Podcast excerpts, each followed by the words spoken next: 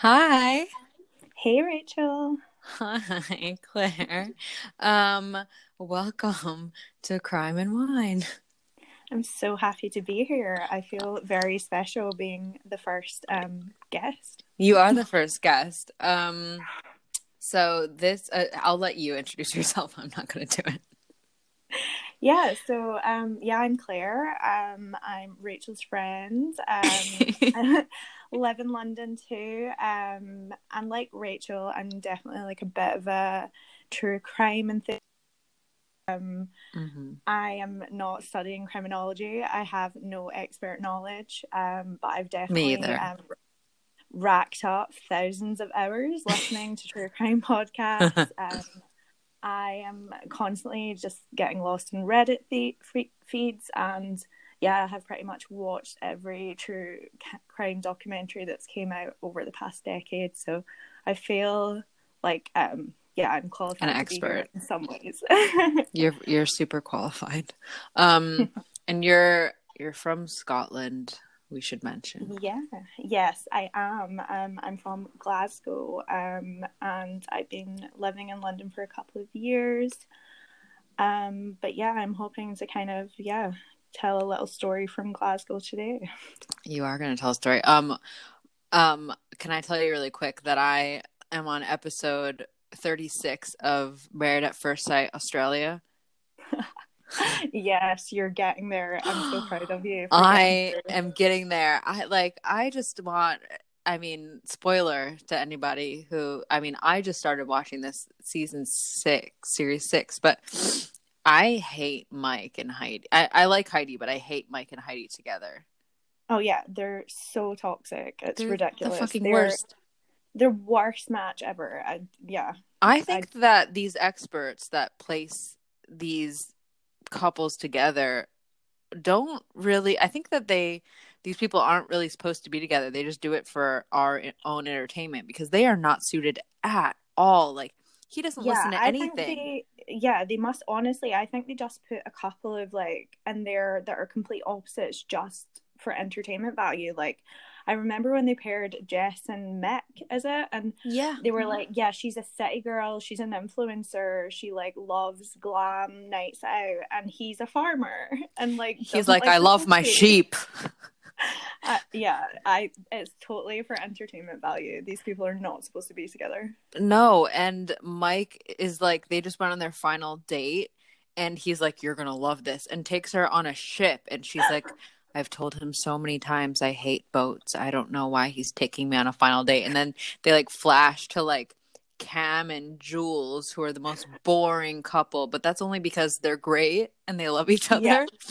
And that they have such a romantic date. And then Heidi just goes and she apologizes for being like uh pushing him away and then they're sitting at the dinner the final dinner and she's like saying that she apologized and, and he's like yeah i i can't take any fault whatsoever and they're like wait what and he's like yeah i mean i haven't done anything wrong and we're like it's all you dude she's like i'm terrified of boats get seasick. Hate boats and he's like yeah absolutely. Let me take you on a boat he's like climb up here. We're on this ship that listen look at the harbor. Isn't this great? And she's like talking to the camera she's like i just don't get it. I just hate boats. They've been together for two months. Meanwhile, you have Jess, who's been cheating on her husband with this uh, absolute idiot guy. Guy with and, no neck. No neck. No neck at all. And he's about, and she's about to sit, ask him. I mean, they showed in the previews that she's about to be like, Do you love me? And it, they've been together for one week. Like, what is she? what is like could you ever imagine like dating a guy and one week later being like so are you in love with me yet or what i mean and she fully expects the yeah absolutely i'm in love with you let's we're we're essentially married now i'm gonna have to talk to you after i finish watching it because after we get off here i'm gonna finish the episode um because i'm halfway through it and i'm in, I, I feel like i mean don't tell me but i feel like he's gonna be like no i don't love you yet Gary, cut that out. Just wait. I'm. I'm. Yeah. Please let me know when you've watched it. I need to, yeah, and I then need to hear your reaction. I need. I still haven't spoiled it for myself by looking at. um Gary, cut that out. Gary's burrowing. You know when he they like start like clawing at things. He's like trying to Yeah. burrow into the bed, but it's because I have his dinner right Oh. here and he has 15 minutes to go and he's just looking at the food he wants to eat. He knows Um, he's like, Yeah, stop holding out on he, me. he has a clock, an internal clock. Um, but uh, I want to, I really badly want to look at um Michael and what's the one with the long black hair? Martha. Martha, because you said that to look at like there's some plastic surgery that's been done, but I haven't looked yet. yeah. Um, you're almost there. I'm Couple- almost there. I'm yeah, just really, wait. worth it. I really want to. Um, what's today? Is Thursday? It's April Fools. Did you do any April Fools jokes on anyone? I didn't. I completely forgot. Um, completely forgot that it was April Fool's. The only reason I remembered is because um, our beauty editor at work was getting all of these April Fool's emails from PRs, Mhm. um, basically with all this like random. Um, like new skincare lines. Like there was one that was like, "You can match your foundation to your butthole." Honestly, Yeah. people would buy that. I think. Probably. I mean, yeah. How do you? How can you tell? I mean, I guess you'd really have to get get in there, get a big mirror. Dep- I guess maybe not that big of a mirror, but like I mean, depends how big it is. depends I on how big your butt is. Um, Yeah. yeah. I mean, I I went to the to get a coffee and get a gazpacho and a pan au chocolat, and they didn't have the Oh. gazpacho or the pan au chocolat, and I just just my day went downhill from there. I just thought, and So the ba- the April Fool's joke that I tried to pull kind of backfired. So, uh, What did you try to do? um, I made a joke to Simon that I was going home for three weeks to um the United States to get my vaccine. Um, and he's like, "That's great! Like you're gonna see your family and get the vaccine. That's great." And I was like, "Yeah, oh, I." But I'm Oh, gonna, no. but I'm gonna be gone for three weeks. Isn't that? And yeah, it just it didn't work. So, um, not trying, not trying that again. I guess. Yeah. Yeah, that really fell flat. super fail. It was not. It wasn't funny. Nobody laughed. Um, and I was just like, I, I guess I'll just, I guess I'll just go get a chocolate croissant. And then there wasn't one, so I came home. oh, Um, I'm sorry. You're not it- having a good day. I'm not having the best day, but I'm about to. Do you want me to go first? I'm going to tell you about. Um, you probably know of it because it's also well, it's Scotland slash Manchester. I think. Okay, yeah. Should Go I? Do you it. do you want me to go first? Yeah. Okay. All right. Let's let's hop in. Oh God, maybe I'll edit that part out. Um, so, is- have you heard of the Moors murders? Oh, no, I haven't. Oh, yay. Okay. So, let me tell you about the Moors murders. So, um this this is starring Ian Brady and Myra or Mira. I don't know how M Y R. Yeah, My- Myra. Myra. Okay. Myra Hindley. They are a power couple murder duo team.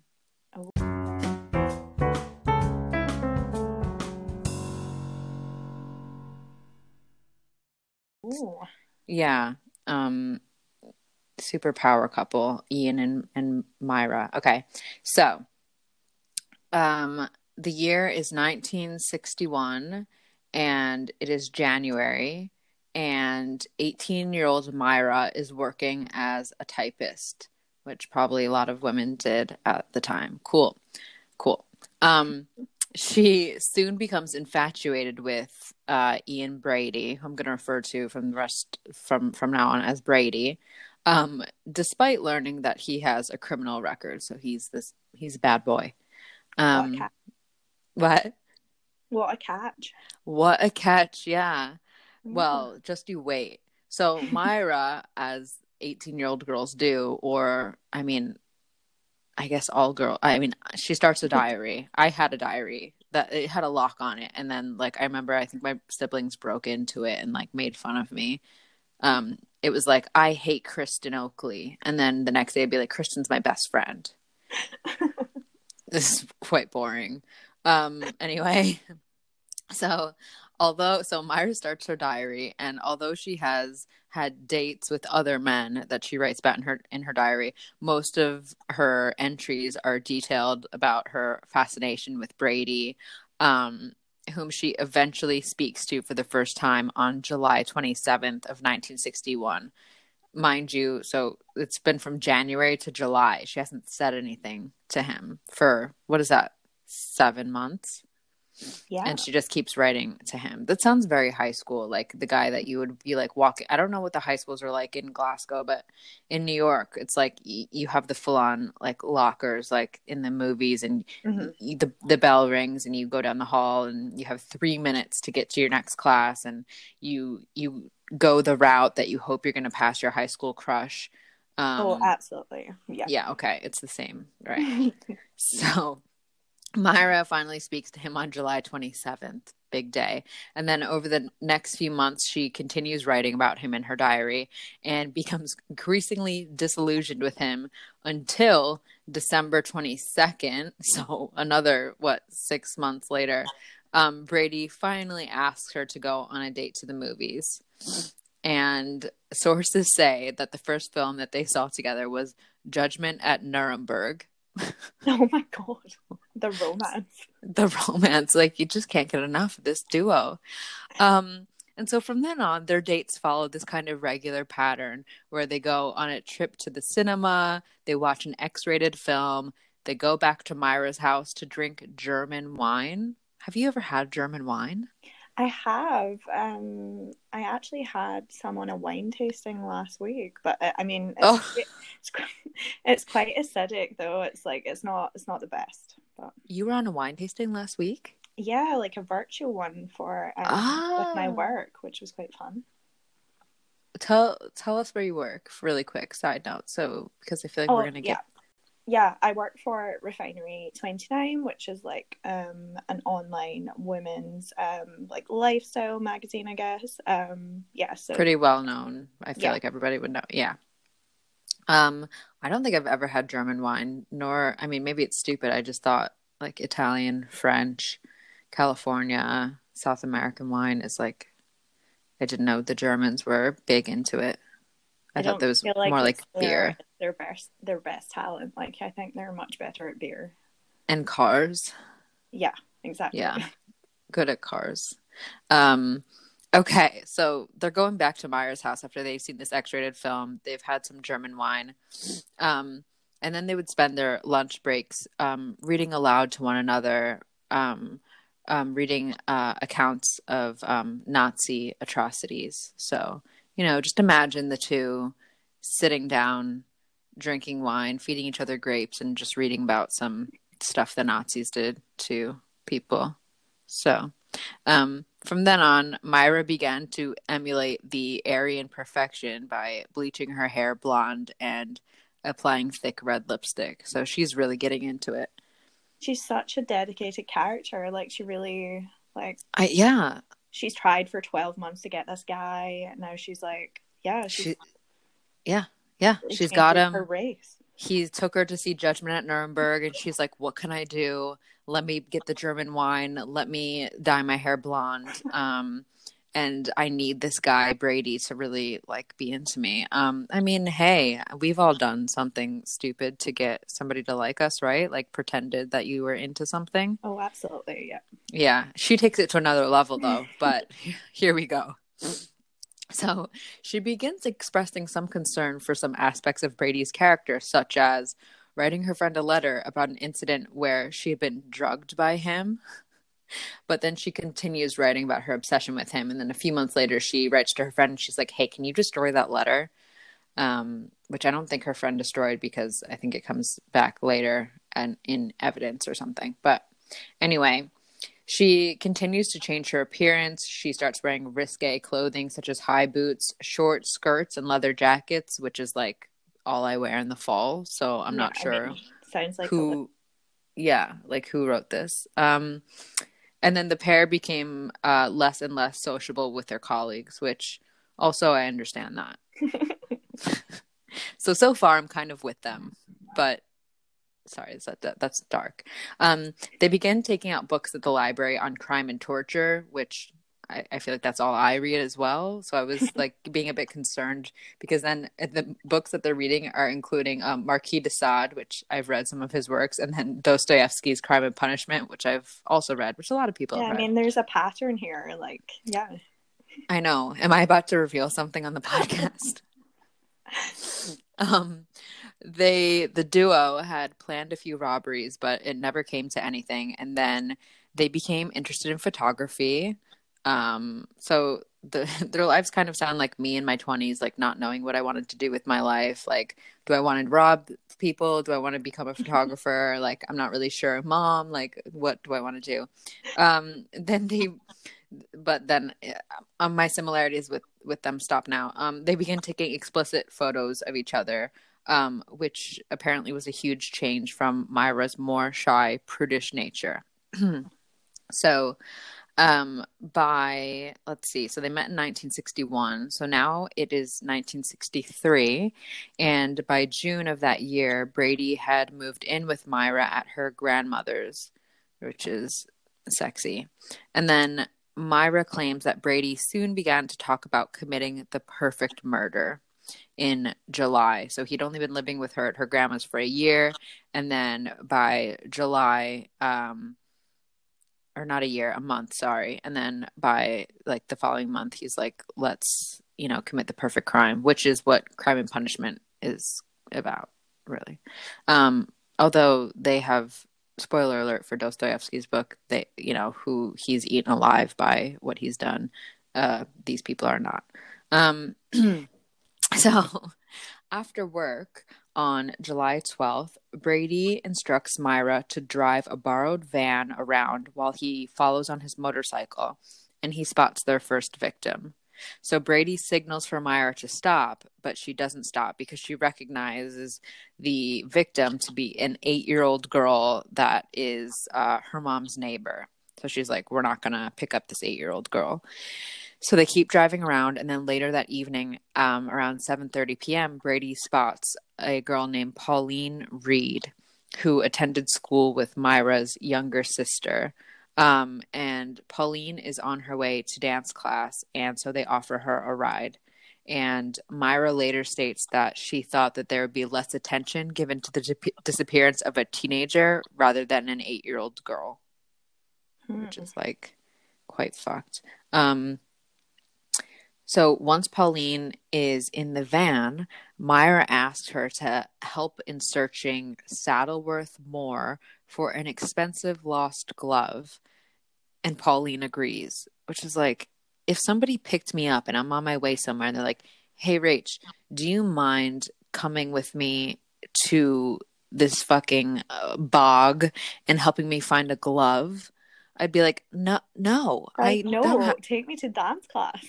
I gotta go to dance. I'm trying to learn this this dance. I have a recital coming up, and I don't have time to find your one glove. Go get it yourself. I'm trying to impress a guy with my dance moves. You can relate. we both yeah, have don't, to impress. Don't you know? But Pauline, the sweetheart, uh, she agrees, and so um, sorry, I'm gonna edit this from right now out, but do you hear an echo or is it just me? No, I'm not hearing anything. Okay, well, it's just me. All right. Um, okay. So when Brady pulls up on his motorcycle, Myra tells Pauline that he's going to help them look for the glove. So Myra claims to have waited in the van while Brady takes Pauline out to the moor. And after 30 minutes, he returns without her and then um, brings Myra back to the moor. Which what what is a moor really? Um, I mean it's like very like Heathcliff on the moor. It's very Wuthering Heights. Yeah, yeah. Um, I I guess it's just like a field, like yeah, a fancy word for a field. I pictured as like soggy. Yeah, and... like yeah, probably like surrounded by trees and like a yeah close to close to water or like some kind of swamp area. Yeah, like a swampy, damp, cold place. Which yeah, like what were you doing out there and that you lost your glove? Just the one glove. so um after he returns he t- he asks myra to go back to the moor um where pauline is laying there dying her clothes are in disarray and she has been nearly decapitated by two cuts to her throat um, one of them being a four inch incision around her voice box into which um, brady had pushed the collar of her coat inside oh. um, yeah. And when Myra asked Brady whether he had raped Pauline, he replies, Of course I did. But um, in Brady's account of the murder, Myra was present for the attack and also participated in the sexual assault. She apparently wasn't waiting in the car like like she had said. Oh, oh Gary, you want dinner? Want to eat? Come here. Here you go. Okay. Um. Okay, so that was in July. So they they murder Pauline Reade. Um, so then a few months later, on November 23rd, Brady and Myra um, offer 12 year old John Kilbride a lift home, saying that his parents might worry that he was out so late. Um, and they offer him a bottle of sherry. Um, and once he's inside Myra's car, Brady said that they have to make a detour to their home for the sherry. But on the way, Brady suggests they go to the moor because Myra lost her fucking glove. They keep going with Honestly, this glove story. Glove. Who is buying this story? I just I don't know. Uh, yeah, you could be like an expensive earring, but how expensive can a glove be? I don't yeah, I don't know. It's kind of like this was the glove before the OJ glove, right? this is really the glove story. Um so 12-year-old John is like uh, okay, I, I'll go with you. I mean, so they reach the moor, um, and Brady sexually assaults Kilbride and tries to slit his throat with a six inch serrated blade before strangling him with a shoelace or a string. And this is all while Myra is supposedly waiting in the car. Can you hear Gary eating? No, I can't. Okay. Okay, cool. I have a lot of editing to do. I'm probably not going to edit that out. Um, okay. So fast forward now to June 16th of the following year. Uh, so it's 1964. And Myra asks 12 year old Keith Bennett, who's on his way to his grandma's house, for some help loading boxes into her mini pickup, after which she says she'll drive him home. Um, but surprise, Brady is in the back of the van. And Myra drove a lay by. What was a lay by? Do you know? Um, I feel like no, I don't know any of these things. No, I feel like it's like you would maybe like pull your car into it if you were if you were going to break down or there was something oh. like by the side of the road. I think. Oh, okay, yeah. cool. Thank you. Okay, so Myra drives to a lay-by on the moor, um, where Brady goes off with Bennett, supposedly looking for this goddamn lost glove. After about 30, have you had enough? Of the glove story, yes, absolutely. Yeah. yeah. I feel like their their like stories are getting better. Like she wants help loading a van. Yeah. Like, that's believable. But now, like, yeah, back to the glove. Yeah, that's very um Ted Bundy of her with the help in the yeah. van, right? I feel like he, yeah. Um, after about 30 minutes, Brady returns alone carrying a spade. What's a spade? Uh, Is that like a yeah, shovel? A shovel, yeah. I'm learning so much. um, so he's he's carrying a spade that he had hidden in the moor earlier. Um, and into response and in response to Myra's questions, he says that yes, he sexually assaulted Bennett and then strangled him with a piece of string. He's only 12 years old, this little boy. Oh, okay. Um, then the next uh, crime is on December 26th, 1964. The couple visit a fun fair in Ancoats. I don't know. Yeah, yeah, know that right. is. okay. Is that in England or Scotland? Uh, Th- doesn't matter, does it? I'm the worst at geography.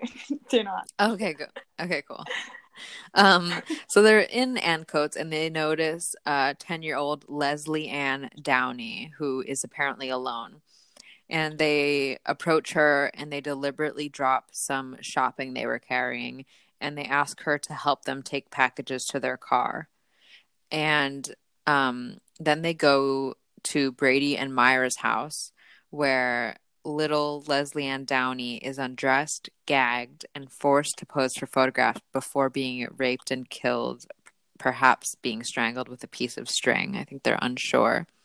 Um, Myra later states that she went to fill a bath for Downey and found her dead when she returned.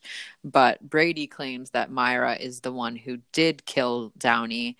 Um, the following, regardless, the following morning, Brady and Myra dri- drive Downey's body to the moor and they bury her um, naked with her clothes at her feet in a shallow grave, which is horrible. Um, then fast forward to 1965, the following year, and it's October 6th, and Myra drives Brady to Manchester Central Railway Station, where she waits outside in the car while he selects a victim. And after a few minutes, Brady reappears in the company of 17 year old Edward Evans, who is an apprentice engineer who lived in Ardwick. Is that familiar? Mm, absolutely not. I guess it's going to be around Manchester, though. If he, yeah, yeah, you're probably right. And um, Brady introduces um, Myra as his sister. Um, and they drive back to Brady and Myra's home at Wardle Brook Avenue, where they relax over a bottle of red wine. Um, I wonder if it was German wine. It didn't say. Has to be. They, they only drink the finest German wine. Yeah, it's exclusively German. I think I'm gonna have to look for some now, and maybe next time we hang out, we can drink German wine. Yeah. Or was it was it not good? I'm sure there's got to be like a good bottle out there. We can we can do some research. Okay, let's do it. Or people can tell us. Tell us if you know of any good German wine. okay. Um, at some point, Brady sends Myra to fetch Smith. Um, now, Smith is Myra's brother in law. Um, Myra has a little sister named Maureen, which we will learn a little bit more about in a bit. Um, so Brady goes and gets Smith, and Myra's family had not approved of Maureen marrying Smith um, because he had several criminal convictions, including actual bodily harm and housebreaking. Um, the first of which was wounding with intent and occurred when he was 11 years old. God. So both of these sisters, Myra and Maureen, are just like they really like the bad boy. Yeah, I mean, yeah, runs in the family. Yeah, I don't think it's anything I've really ever been into. I like a good boy, and that's also why I got Gary. Exactly. Gary's the best boy. he is the best boy. Right, Gary? He won't even look at me.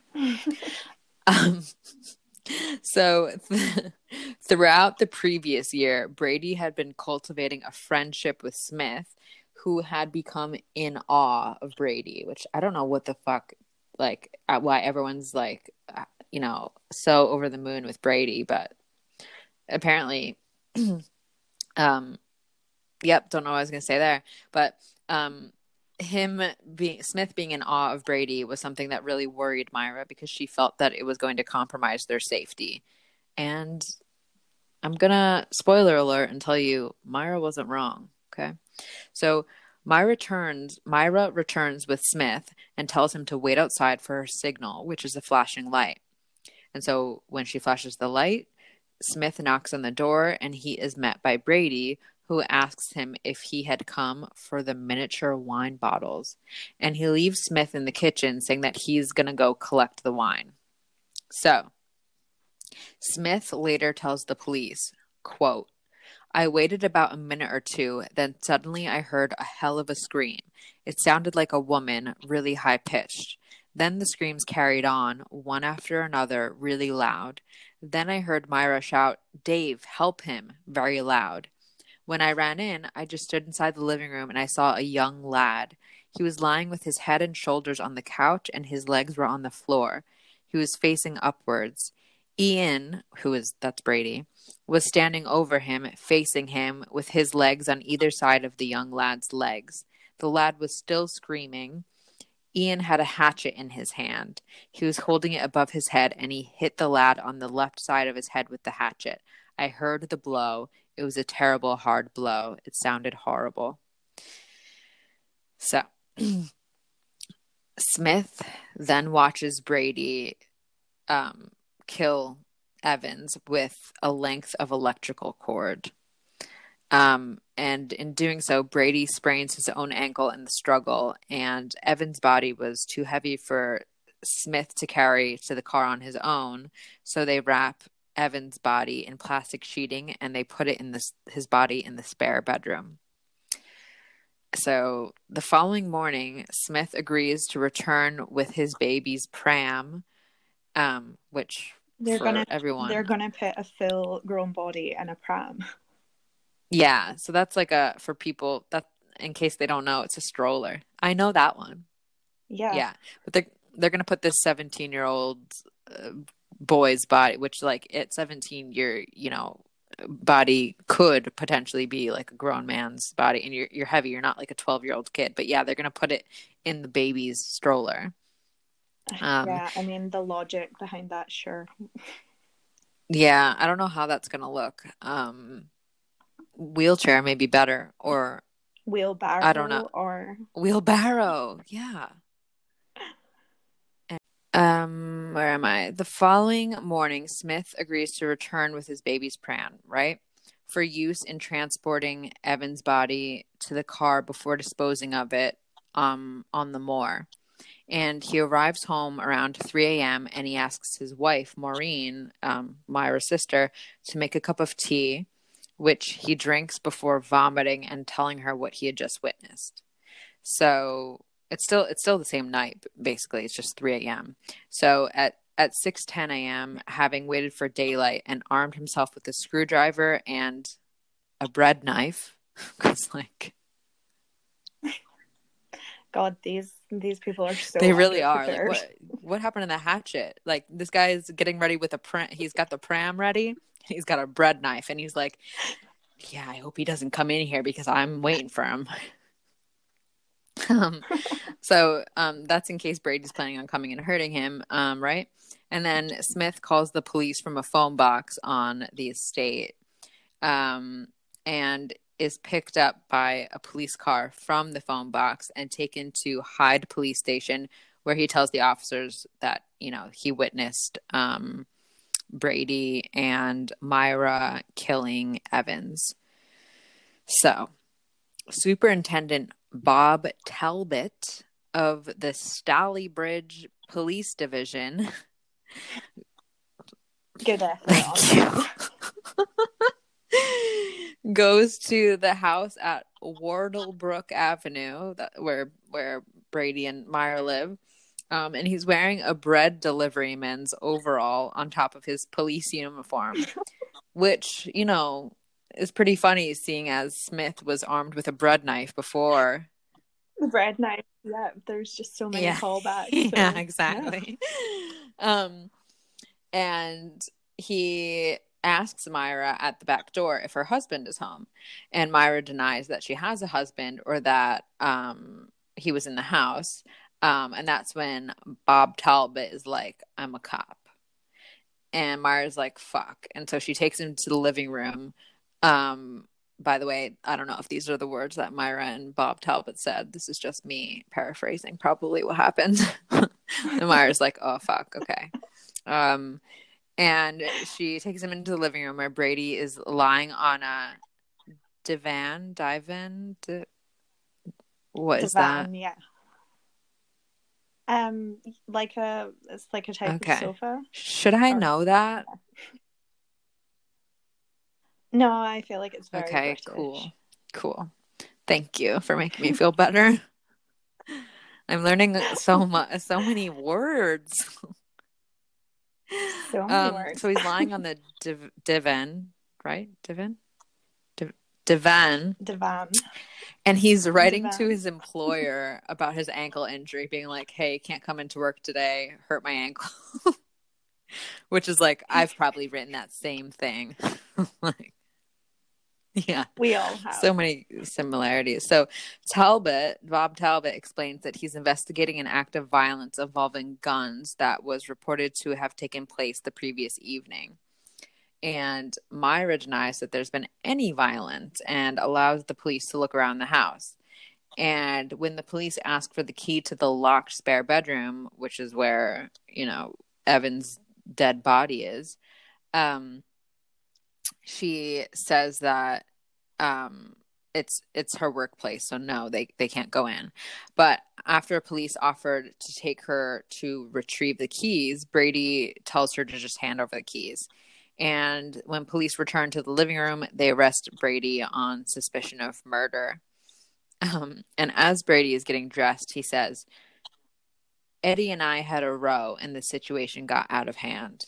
Which is like dude, don't you know like to just not say anything? Don't don't say anything and yeah, these again, these people are amateurs. They really are. Not, yeah. So Myra is not initially arrested, but demands that she goes to the police station. Um, and she brings her dog. Um, just Puppet. Her dog's name is Puppet. Um, which is kind of a cute name for a dog, isn't it? It's kind of cute. I, I, yeah, I'm kind of surprised that she, I know she called her dog that. I was expecting something more German. Yeah, you're right. like but... Adolf. um, I've seen photos of Puppet. He's a really cute dog. Um, she refused to make any statements beyond saying that it was an accident. But um, on October 11th, she is arrested and charged as an accessory to the murder of Evans.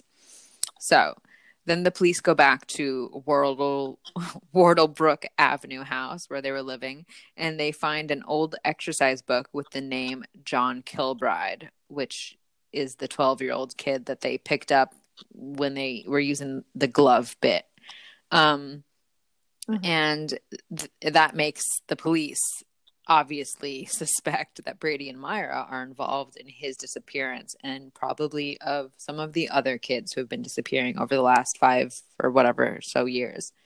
Um, upon further search, the police find a suitcase with nine pornographic photographs taken of the 10 year old girl, Downey naked with a scarf tied around her mouth. And there's also a 16 minute audio tape recording of a girl identifying herself as Lesley Ann Weston, screaming, crying, and pleading to be allowed to return home to her mother.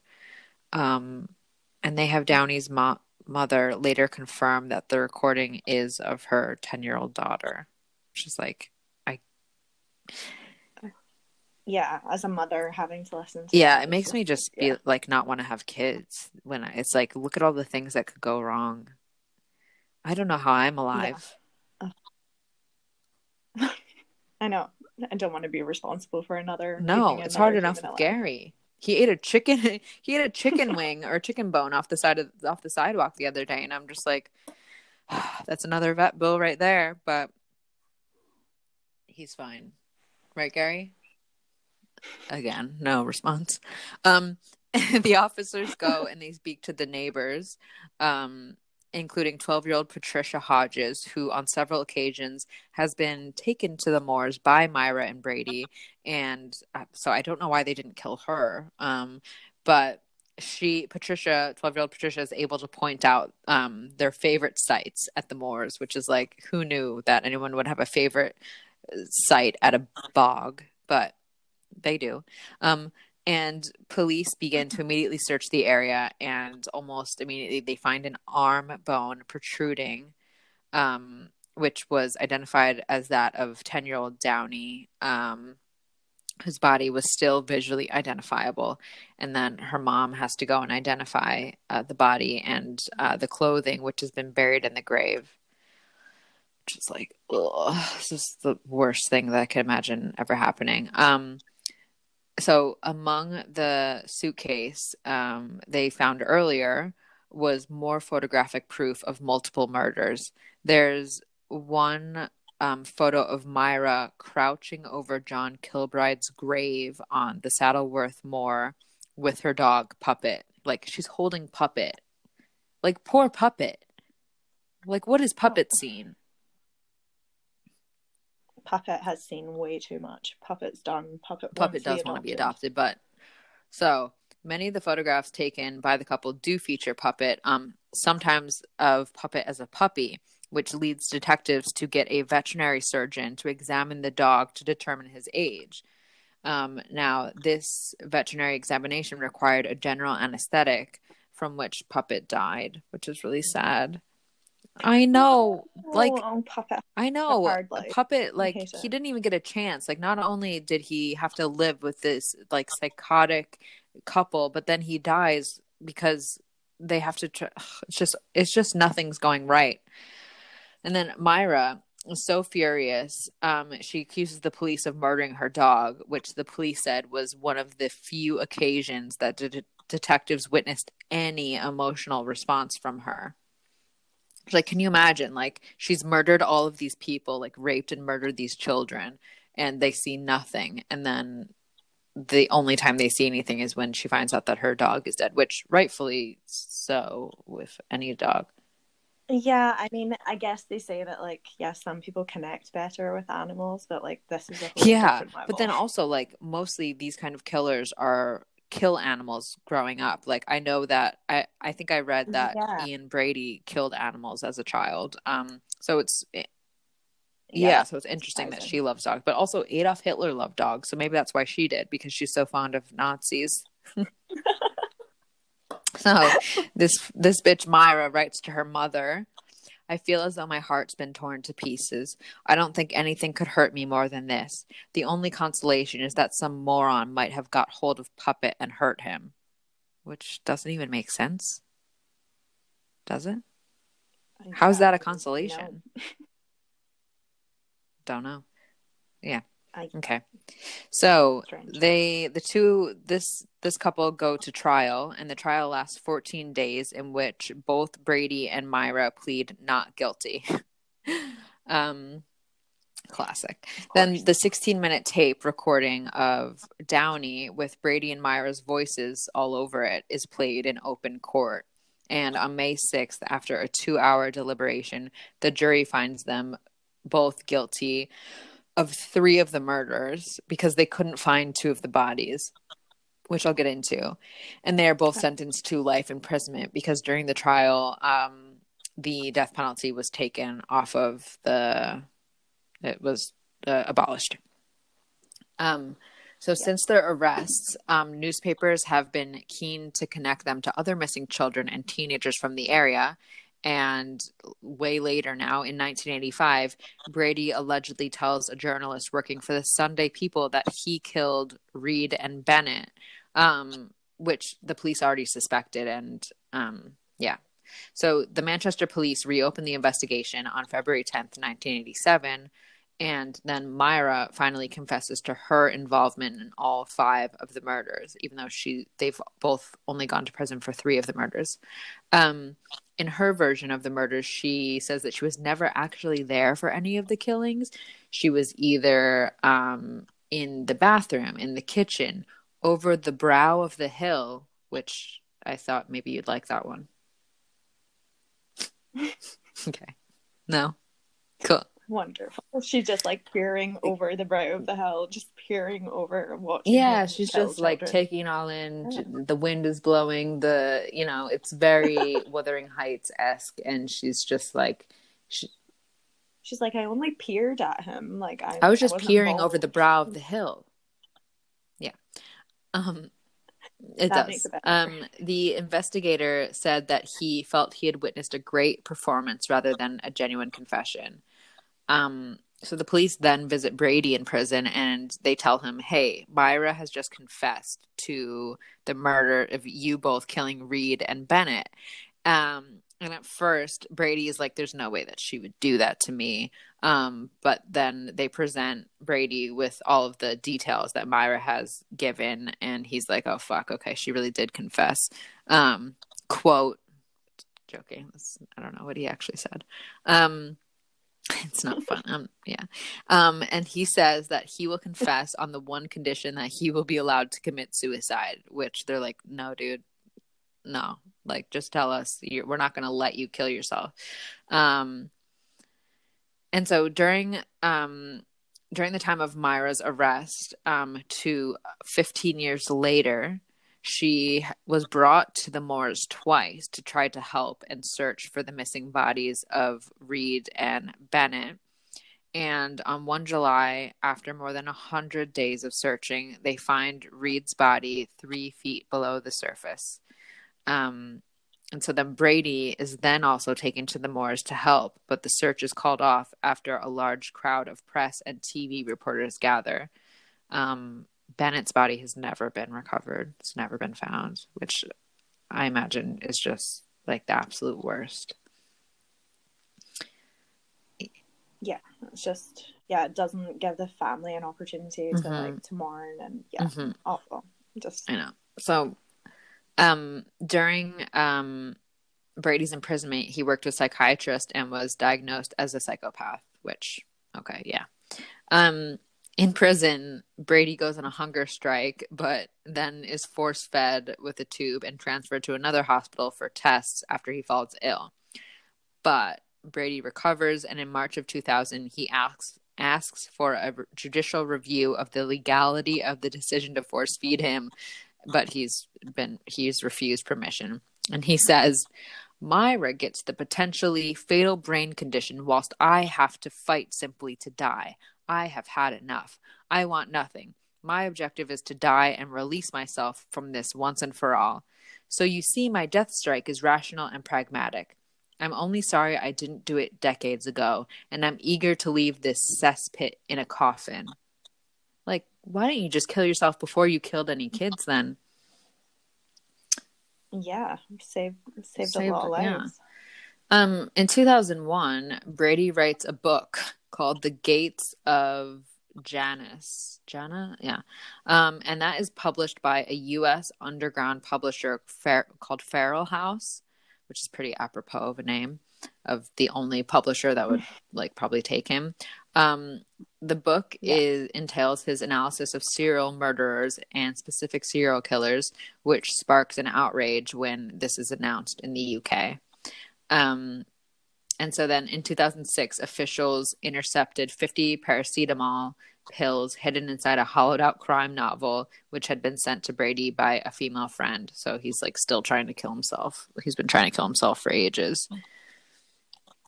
Um, the mother of the remaining undiscovered victim, Keith Bennett, received a letter from Brady at the end of 2005 in which she said that Brady claims he could take police to within 20 yards of her son's body, but the authorities wouldn't allow it. Yeah, at this stage, like this is really similar to like um the Fred and Road Rose West case. Like they're obviously like quite a famous killer couple, but Fred West did a lot of this. Like he just wanted days out, and he said, "If you take me there, I'll show you where the bodies are." But he's really just wanted. Yeah, it must be alive, right? Which is like which is the w- worst thing that you could do. Like, I'll let you know where your dead son is if you let me out for the day. Mm-hmm. Yeah, I bet. Yeah. Yeah. I don't, I think I know, I remember Fred West and, wait, Fred West? Fred and Rose West? Yeah, yeah, Fred and Ro- Rose West. They actually are very similar to this couple. They're, yeah, it's very, couple, couple killers are so rare and so terrifying. It's like so scary when a woman is involved yeah it's it, they really do fascinate me because i'm like yeah there are fucked up people in the world kill but it's the fact these people find yeah. each other. Like they find that one special person that's willing to like murder and rape with you. Like let's do this together. yeah like i'm having trouble dating and i'm pretty normal and these people find each other. It's really yeah i think that's why they're yeah yeah so and also like most of these kids probably get in the car because there is a woman there. So yeah, it's like a, they they tend to just look like normal couples. Like they don't have anything that says like I'm unsafe yeah. about them. They're just yeah, like, and they do yeah. look normal. Um, I'll I'll post photos of them on on the Instagram. Um, they yeah, they just look normal normal Nazis. Um, oh, gross. Um, so in 2012, Brady applies to be returned to prison, reiterating his desire to starve himself to death. Um, and a, at a mental health tribunal in June of 2013, this guy just keeps on living. Like we're from the 60s to 2013. Um, he claims that he suffered not of paranoid schizophrenia, as his doctors had said, but of a personality disorder. And his application is rejected by a judge, um, which stated that he continued to suffer from a mental disorder, which is of a nature and degree which makes it appropriate for him to continue to receive medical treatment. Um, and here's some good news. After receiving end of life care, Brady dies of restrictive pulmonary disease on May 15th, 2017. Yay. Um, he is yeah. cremated without ceremony, and his ashes are disposed of at sea during the night. So, good. Yeah, he got the funeral. yeah, bye, Brady. Um, meanwhile, let's go back to Myra just very briefly. We're we're almost done with this story. Um, so Myra con, uh, corresponded with Brady until 1971. So I think they were arrested in 65. So for six years. Um, in 1971, she ends their relationship. Um, and then she falls in love with one of her prison wardens, Patricia Cairns. like, yeah. and I'm just like, how does this woman, how does she keep finding love? just she just tries she tries hard. She's she really is. She just like is a chameleon. And i'm just like what am i doing wrong? Um, a former assistant governor claims that such relationships were not unusual in holloway which i guess is the prison um, at the time as many of the officers were gay and or involved with either one another or the inmates. Um, like what do they mean many of the officers were gay? Like what what does that matter? It's like a yeah. to be like a female prison officer you have yeah like oh yeah we're not surprised about that because uh, many of the people that work here are gay. It's like who cares? And uh, yeah. Um in 1987, she admitted that the plea for parole she had submitted to the Home Secretary eight years earlier was quote on the whole a pack of lies. So it's this, just trying to get out for just say anything. Um, on november 15th 2002 myra died at age 60 um, she was admittedly a chain smoker. Um, reportedly 20 local undertakers refused to handle her cremation which is like nobody wanted to burn this bitch yeah, no one wants to be involved. Mm-mm. Um, four months later, finally, her ashes are scattered by her ex partner Patricia. oh I think like what's worse, like is Myra worse or is Patricia worse for falling in love with someone who could do this? Yeah, I I'm really yeah. Patricia's got bad judgment. Like it's hard to. But Patricia shouldn't be allowed to work there anyway, um, still in 1987, Manchester City Council decided to demolish the house in which Brady and Myra lived on Ward- Wardlebrook Avenue. Just really can't say that, and also just a horrible name of a street. um, eh, which is also where Downey and Evans had been murdered. Um, and to to finish this off, um, um, Myra was characterized by the press as the most evil woman in Britain she had made several appeals against her life sentence, claiming she was a reformed woman and no longer a danger to society, but she was never released. Um, and just to sum it all up, um, she she served 36 years in prison. Um, Brady diagnosed as a psychopath in 85. Um, he he had made it clear that he never wished to be released and repeated, as I said, repeatedly asked to be allowed to die. Um, and uh, let's see, the murders were the result of what Malcolm MacCulloch, who is a professor of forensic psychi- uh, psychiatry at Cardiff University, called um, a. Oh, I'm not going to get this word right.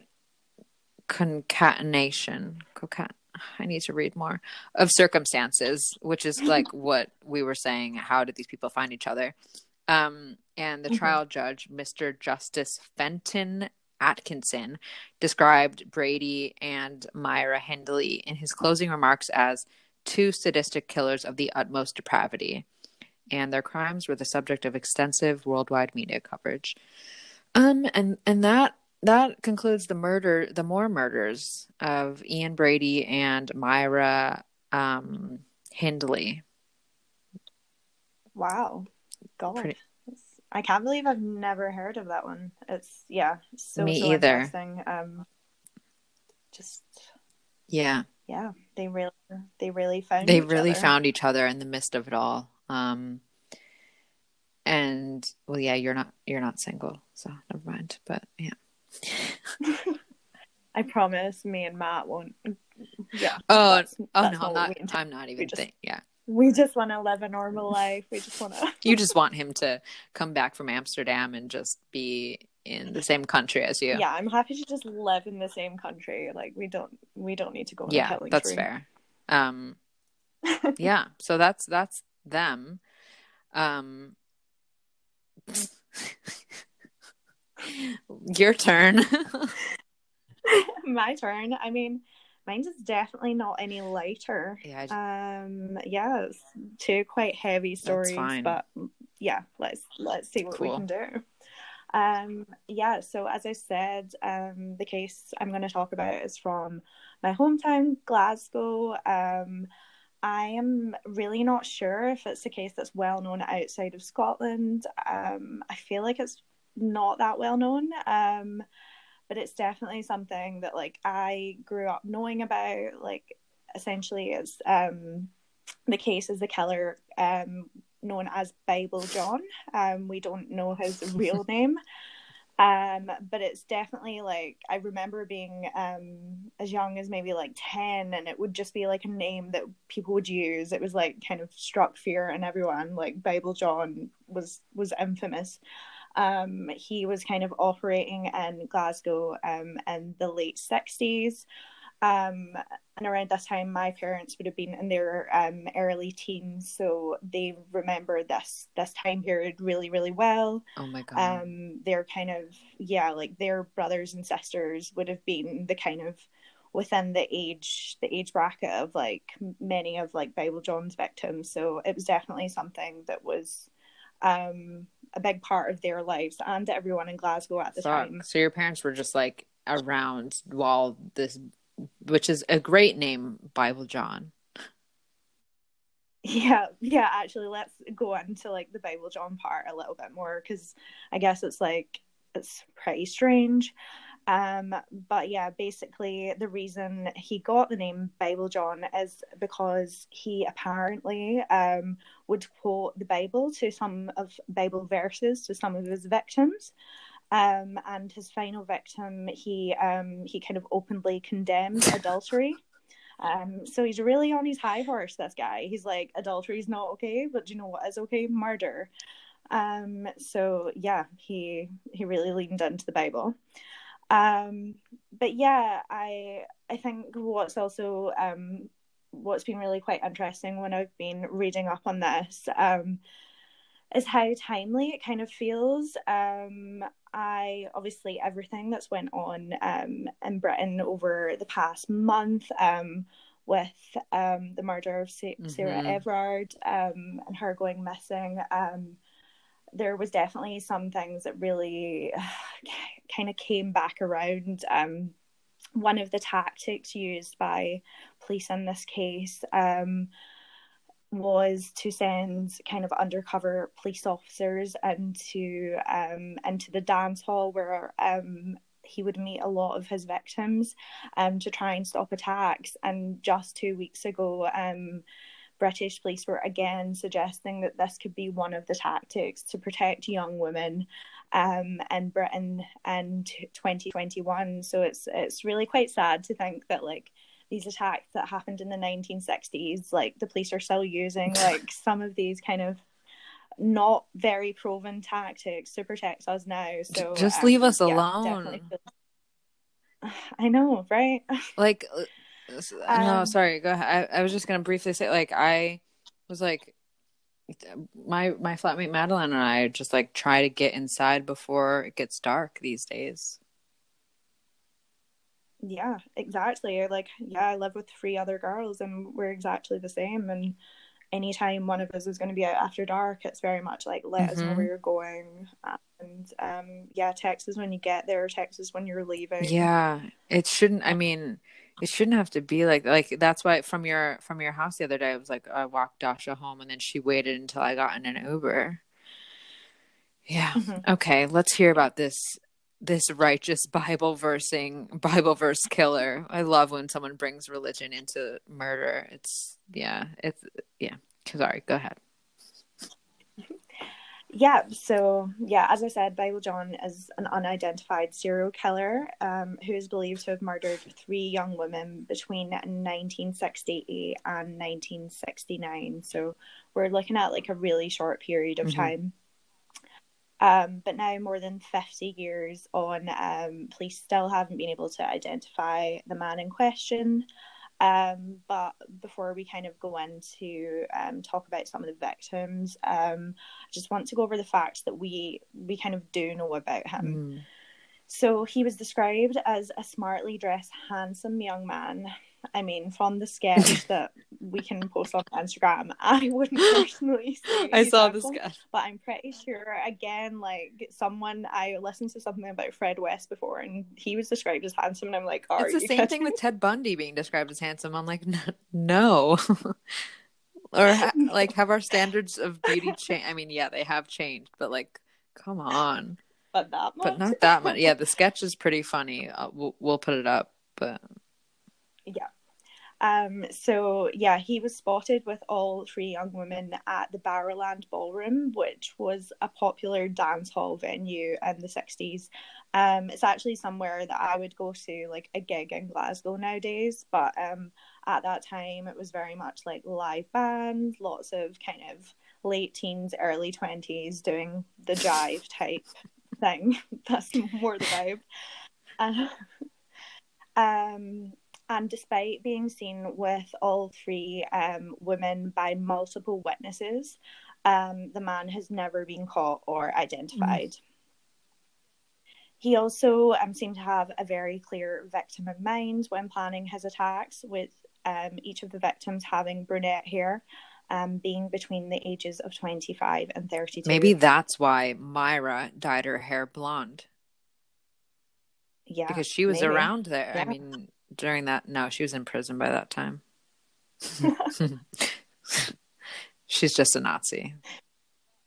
But honestly yeah i think um that's kind of one of the things anecdotally like later i know this is this is definitely was a thing in britain across multiple cases but women were in so much fear that they would dye their hair different colors if they knew that like there was a killer out there going for women of a certain type um, yeah, they would dye their hair the opposite color in case that would kind of protect them. Which uh, again, like putting the onus on women right. to protect help yourself. We mad. won't. Yeah, you have to do it yourself. Yeah. We're not going to do it. We're not going to help you. Sorry for the men.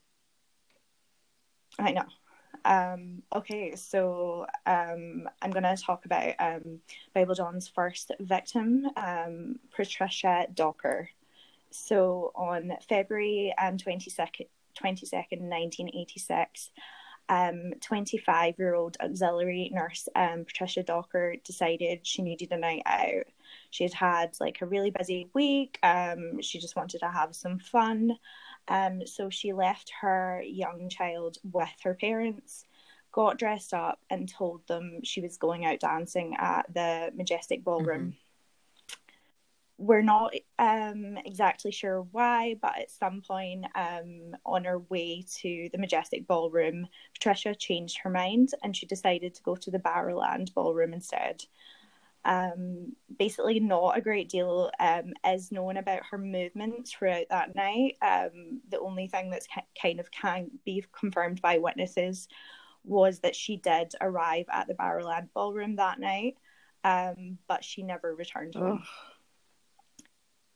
So the next day, on February 23rd, um, a man named Maurice Goodman, who lived very close to Patricia, was walking to his garage and he found lying in the doorway the body of a young woman completely unclothed. Mm.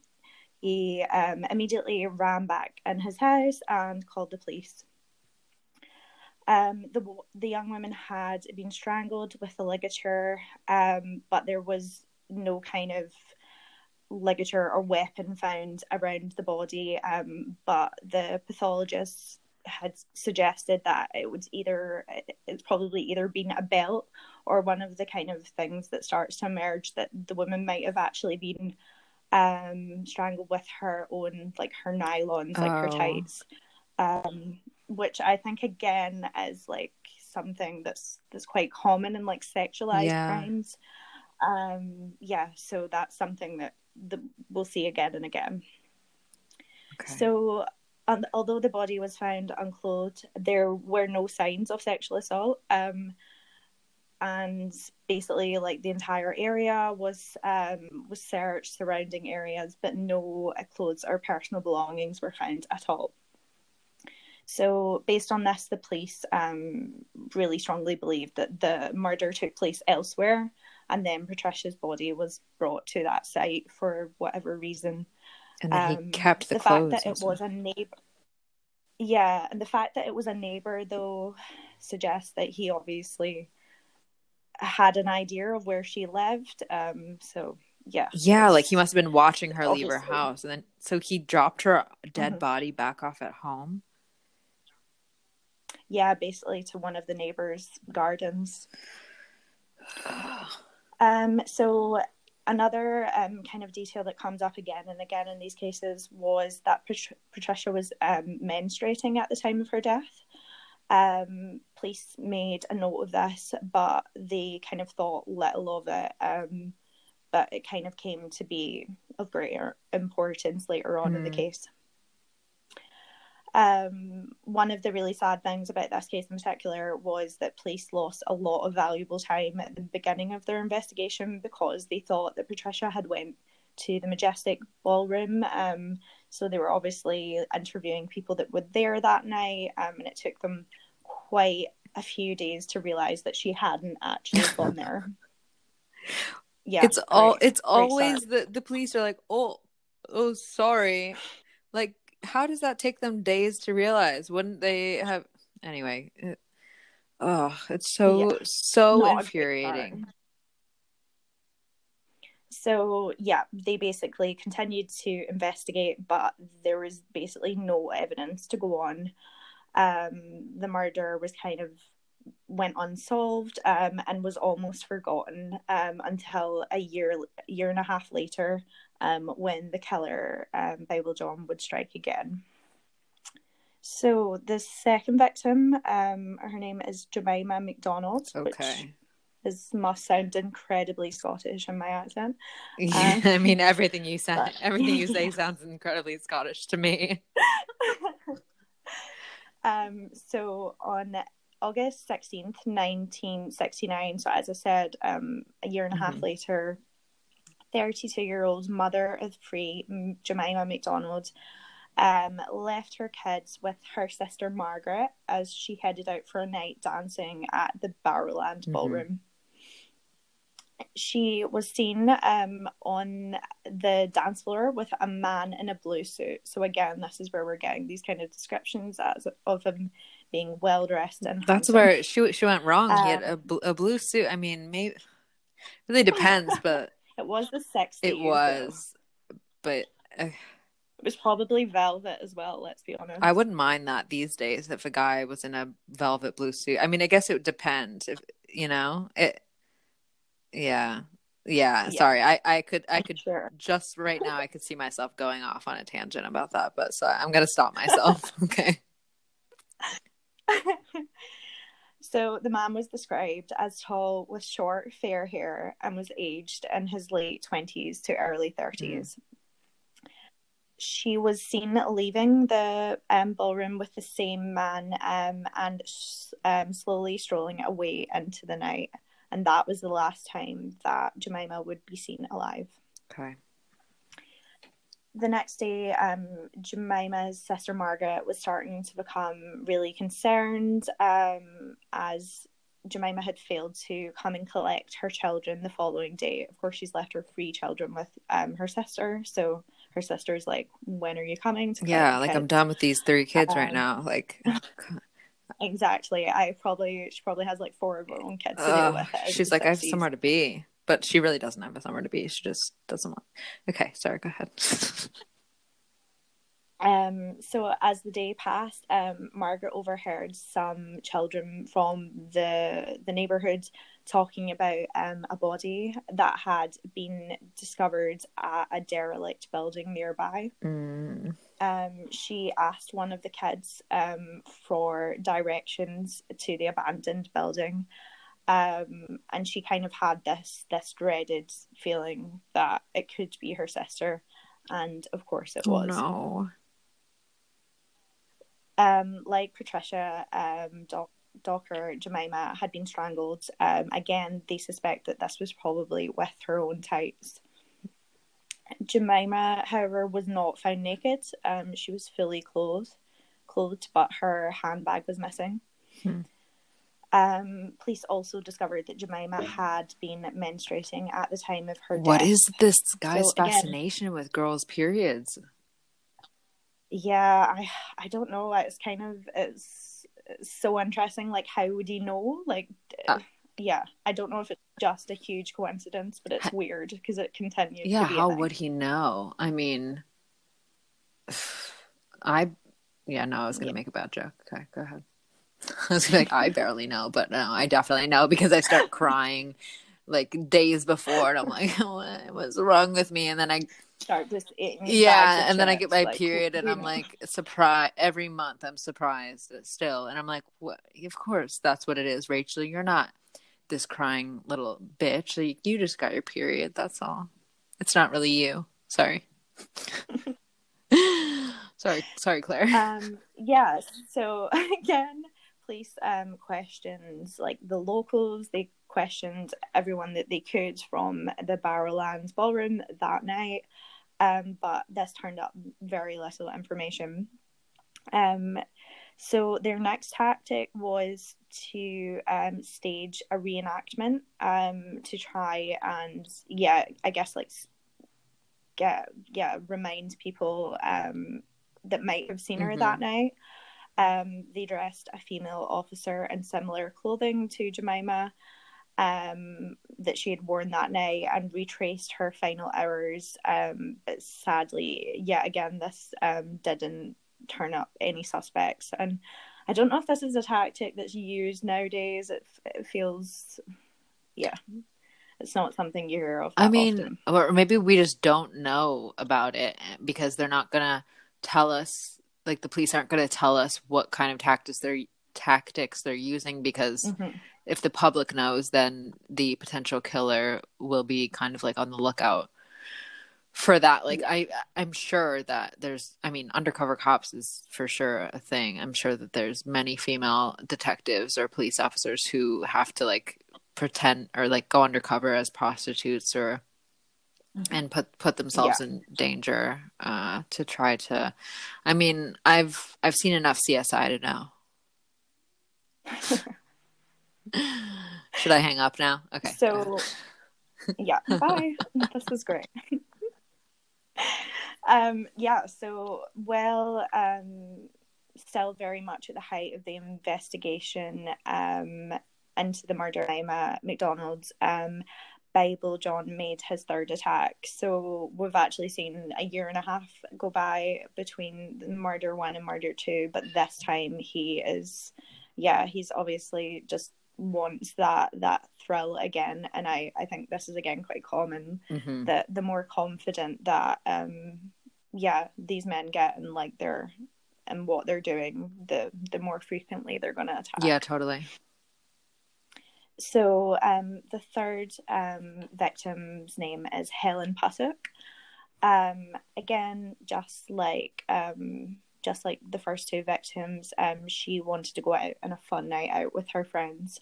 Um, but this time, of course, they have just had the recent news of a woman being attacked after a night at a night out at the Barrowland Ballroom.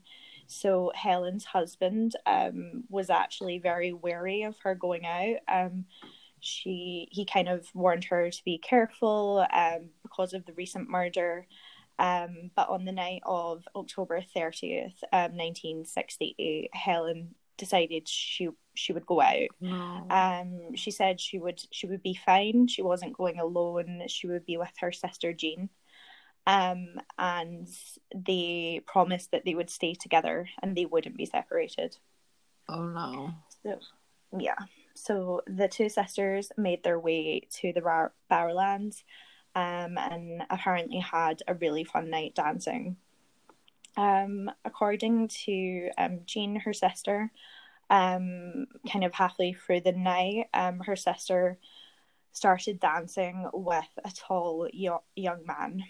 Blue suit. Um, there was there was no blue suit specified, but we're assuming it's the same tall young man. Okay. Um, so as midnight approached, um, Jean and Helen decided it was time to make their way home. Um, and it was this point that the man offered to um, take the pair home in a taxi. So during the ride home, um, the man revealed his name was John. He also stated that he had been raised in a very religious household um, and okay. He, he, yeah, I mean, just casual night out chat. You're like a bit drunk, and he's like, "Yeah, I'm very religious." And you're like, "Come on, I'm just trying." Like, ugh, why did I t- get in this Uber? It's like the Uber driver yeah. that keeps talking to you, and you're like, "I have my headphones in." John three sixteen. Yeah, basically, like due to this upbringing, he was able to quote scripture off um, by heart, and he did that for them, um, which is super kind. Thanks. Um,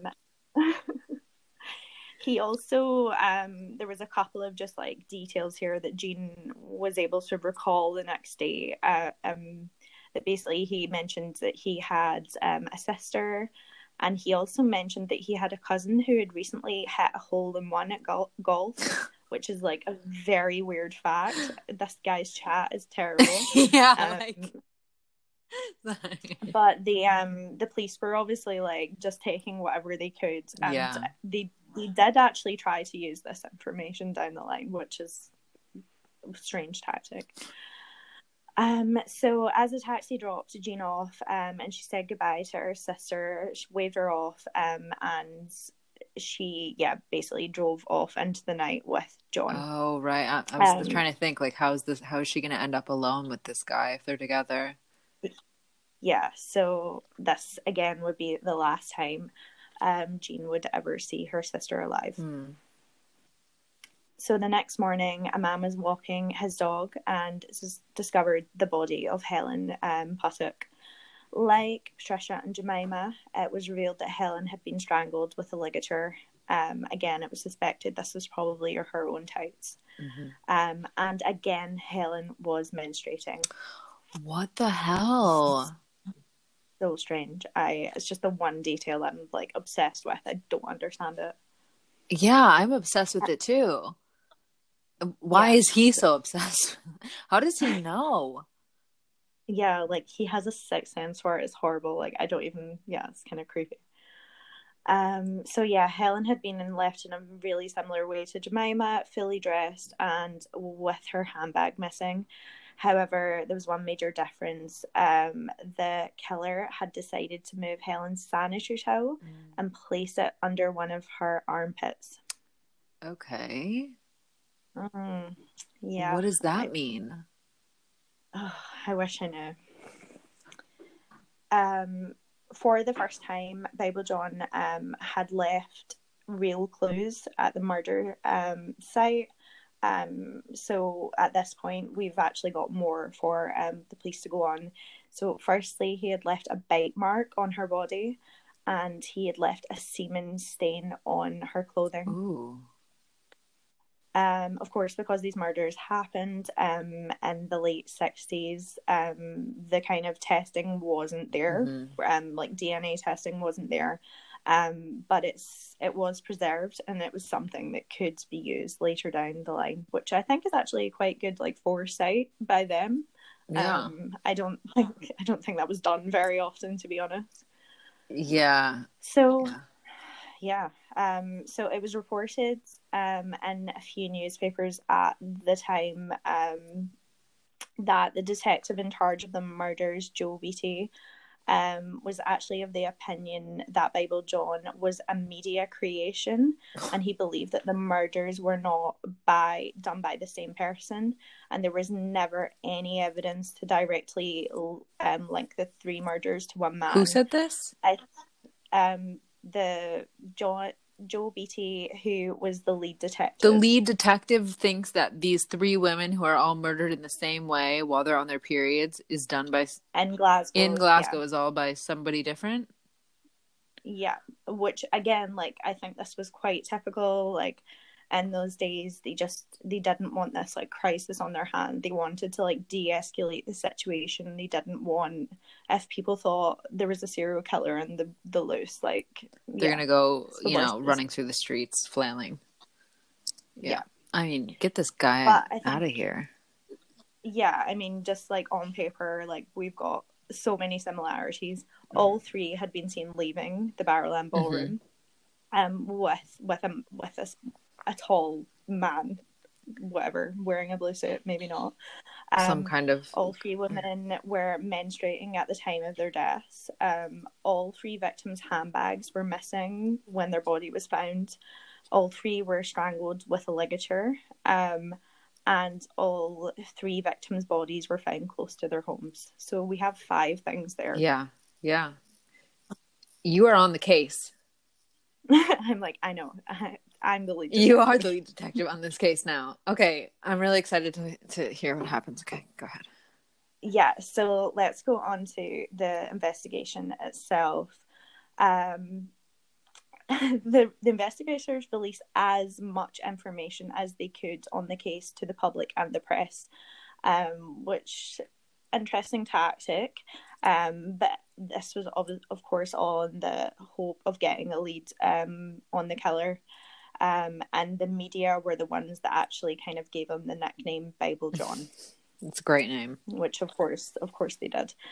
Um, now going back to the the golf course hole in one point. Yes, um, please. Police, police visited golf courses around the Glasgow area in the hope of um, finding a member that had had a recent hole in one because obviously it is quite rare. And if they found this guy, then he could potentially be the um, cousin of Bible right. John. But of course, they didn't track anyone down, but they gave it a try. Everyone's like, oh, no, I've been trying. I wish it was me, but I've got a birdie. also, police also visited um, dentists um, because Helen um, had mentioned in some of her interviews that the man in the taxi had a really bad overlapping tooth. Um, it was quite distinctive, um, and they just yeah they basically went to dentists to see if any of their patients fit this profile. And there was the bite mark Again, on her, right? Yeah, yeah. So it was kind of yeah those things combined. Um, but again like i don't know medical information like how much they could have actually had access to that but it was it's quite a far stretch i would mm. think um so for the first time um in the history of um a scottish murder investigation um police also decided to release um, a sketch of the suspect to the media, which we've, we've previously discussed. The sketch is like um, looks like a three year old. Like they were just like, "Here you go, um, mommy's gonna go out and get some wine, and I'll be back." And like the kid just like, "Here's some crayons," and the kid just drew a circle with like two dots. Like it's like, yeah. how could anyone identify anyone from this sketch? I mean, it's the most generic looking thing ever. And again, like I'm the they they get it was accompanied by a description which is basically so many men. Yeah. Um, the only thing is like maybe the height. I, I feel like there's not that many tall men in Glasgow. Oh, so, is there not? so um yeah, male twenty five to thirty years old, medium build, six feet tall, um, short, light, reddish hair. Fuck blue grey eyes, um, an over overlapping tooth in the upper right of the mouth, and a military style wristwatch. I mean, what you're describing d- doesn't sound like a super hot guy. Aside from the wristwatch, I'm I'm into that. Sorry, I cut you off there. What was the last thing that you said? Um. Oh no. I yeah. The description finished with the the wristwatch. Oh, okay. Um. But the thing was, this then led to more than four thousand tip-offs that people claiming they knew this man. Because of course it was the most generic description and drawing in the world. Like there's nothing overly distinctive about this guy. He doesn't have like a mole or a birthmark or anything. So yeah there was basically 4000 um tip offs which i think just creates more work for the police. And yeah, basically probably put them behind in the investigation if we're being honest. Maybe if they drew a Bible next to the sketch, people would be able to identify him better. He's like one of those weird guys that preaches in the street. Yeah, I mean those guys are really scary. The ones that have like the signs. They're all over, they're all over LA. You're just like, what do you do? Do you have anything else to do? like nobody's nobody's changing their life based off of you. No. Um, this was one of the details that I really hated about the case because I feel like um Helen, who became the main kind of witness in the entire case, really had to do so much work. Um, and she was like such a yeah, she was such a great witness. She did all she could for the police to help them out. But she was asked over 250 times um, to look at suspects they believed might be a match. This is the um, sister, she, right? Yeah, the sister of the final victim um, who shared the taxi yeah. on that night. It's such a ballsy thing for this guy to then kill the sister, knowing that he left yeah. his, a, a living sister, like who definitely could identify him. Mm-hmm. Yeah, it's yeah. That's again, he's like growing in confidence. Yeah, and, um, yeah, we can see that. so um she yeah so over 250 times she had to um yeah like basically say that this wasn't the guy. Um and all in all police took over 50,000 statements on the case did a reenactment for TV and had over 100 officers working on the case at one point or another. So they they really did try. Yeah. Uh, and as the 60s came to an end, so did much of the interest in the murders um, from the public. Um, with no arrests made um, and very little in the way of leads, um, the Bible John murders would basically go cold. Um, which, yeah, I think is quite common. Nothing's happening, the media loses interest, and therefore the public stops talking about mm-hmm. it. Which is really sad. Yeah. So nothing um, much else would happen or be reported for 14 years um, until we get to 1983. Mm. Um, and a Glasgow man who used to attend the Barrowlands Ballroom um, claimed he knew who the killer was. Ooh. And only recently, after reading an article with the description and the police sketch of the man um, suspected of being Bible John, he came forward he basically claimed that it was an old school friend who he'd grown up with, and he knew that this man also spent a lot of time there. Mm-hmm. Um, so the, the man actually hired a private investigator um, to look for his former friend, um, and he was eventually tracked down. I'm not sure what the private investigator was doing, if the police mm-hmm. maybe weren't taking the guy seriously. Um, and at this point, we're of course 15 years later. Are the police really going to spend a lot yes. of time investigating it? But anyway, the guy, yeah, the guy's like tracked down. He's living in the Netherlands.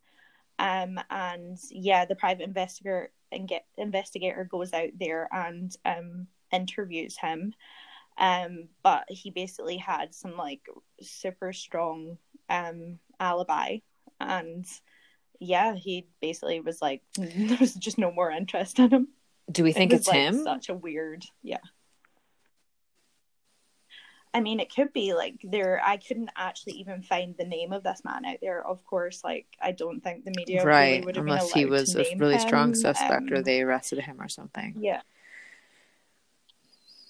yeah um so that's literally all i could find in this guy um but yeah i think some of the more interesting developments mm. were around dna we of course kind of mentioned that dna had been collected at the time so Um, we're all the way in the 90s um, before okay. this could actually be used. It wasn't until 1996 um, that the police kind of claimed that they had had their first breakthrough with DNA. It was a, for a man named John M. Um, he was being considered um, a suspect and apparently had a really strong resemblance to the sketch. Oh my god, isn't he must he just like. be in 2D. Walking around in 2D. we found him. so it turns out the man in question had actually been seen as part of a lineup that Helen's sister um Jean mm-hmm. had seen many years before and she had kind of adamant, adamantly said that no, it wasn't the man, but the police basically have always considered him a person of interest. Um, yeah, I'm I'm not sure why they kind of continued to pursue that if she a person yeah. who had actually spent but do you think like if they were out dancing not. and drinking do you think like jean was could like could have been a bit drunk and mm-hmm. not really I don't know. I mean, poor Jean, she has to give like all these statements to the police about her sister and like she must feel so guilt. Yeah, and like just so guilty the because she's the last yeah. one and like she yeah. was like bye Helen and like let this guy drive her home. Oh. I know. Um yeah that's Jean is like just like absolutely in this story. Like yeah, she's yeah. another one of the victims of the whole thing. It's so awful. Um, yeah, so due to the advances in, in DNA mm-hmm. technology, mm-hmm. the police tested the semen um, against that of one of John M's siblings. Um, but unfortunately for the police, these tests came back inconclusive. Uh, yeah, um, but th- apparently the police continue to have a strong belief, um, and that man, um, um, oh sorry, I've no missed, missed, a part here. The reason that he they tested his siblings, oh right, yeah, because oh, John was that, actually yeah. dead.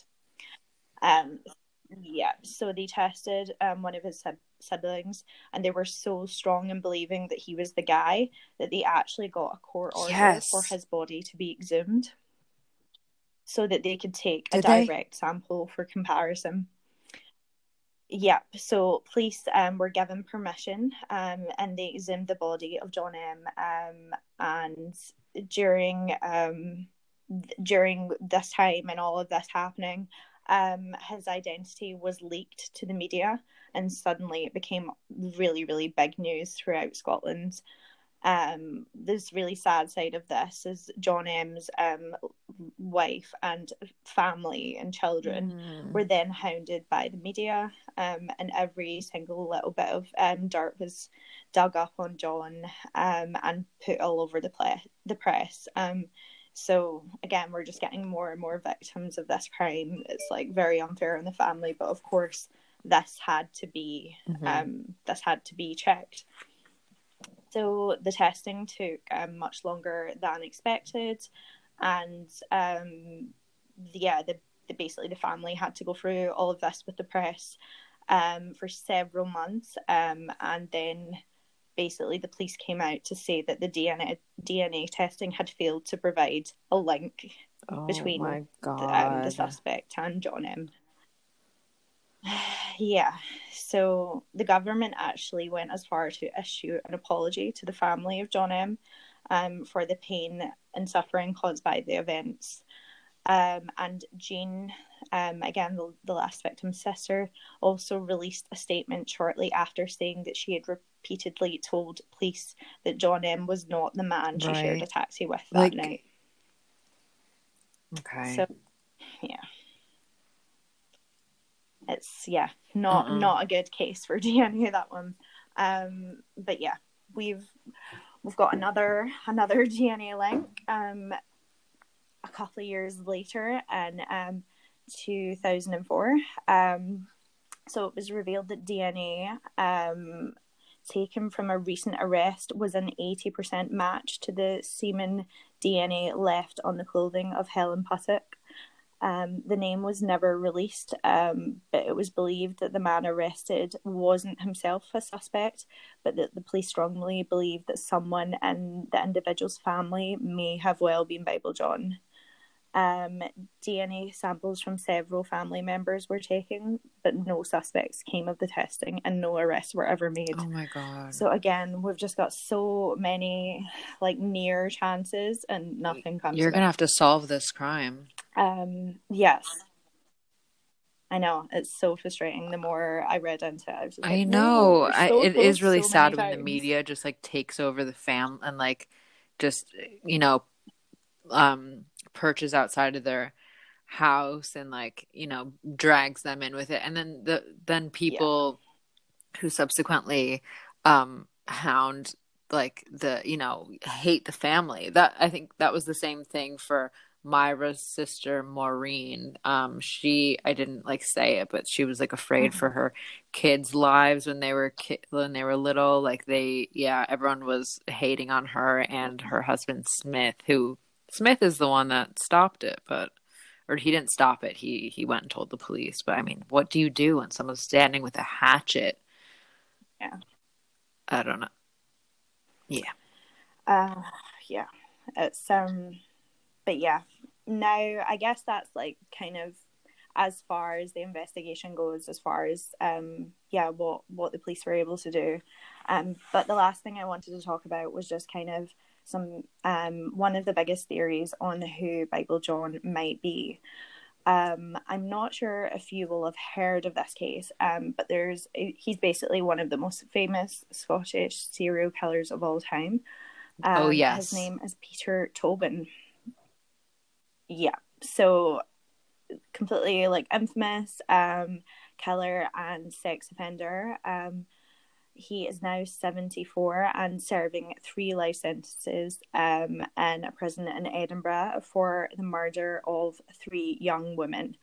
And again, these are all kind of young women um, between the age of 15 and 23, and they happened between 1991 and 2006.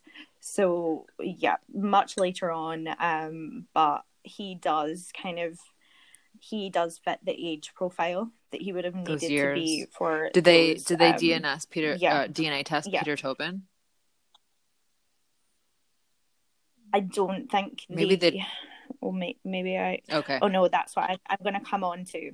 Due to like, mm-hmm. I'll skip ahead to that just while we're on the topic. But basically, due to poor storage and erosion over time, um, the Fuck. police um there, there's basically the DNA samples are like gone to nothing. They've already tested them. They don't think there is enough to be able to, yeah, basically oh, test against. God. Everything is just wrong. Yeah, so even if they do get more leads along the line, I think like yeah, the DNA is not it's not where it needs to be all these years later, and yeah, I don't maybe maybe it'll never be solved.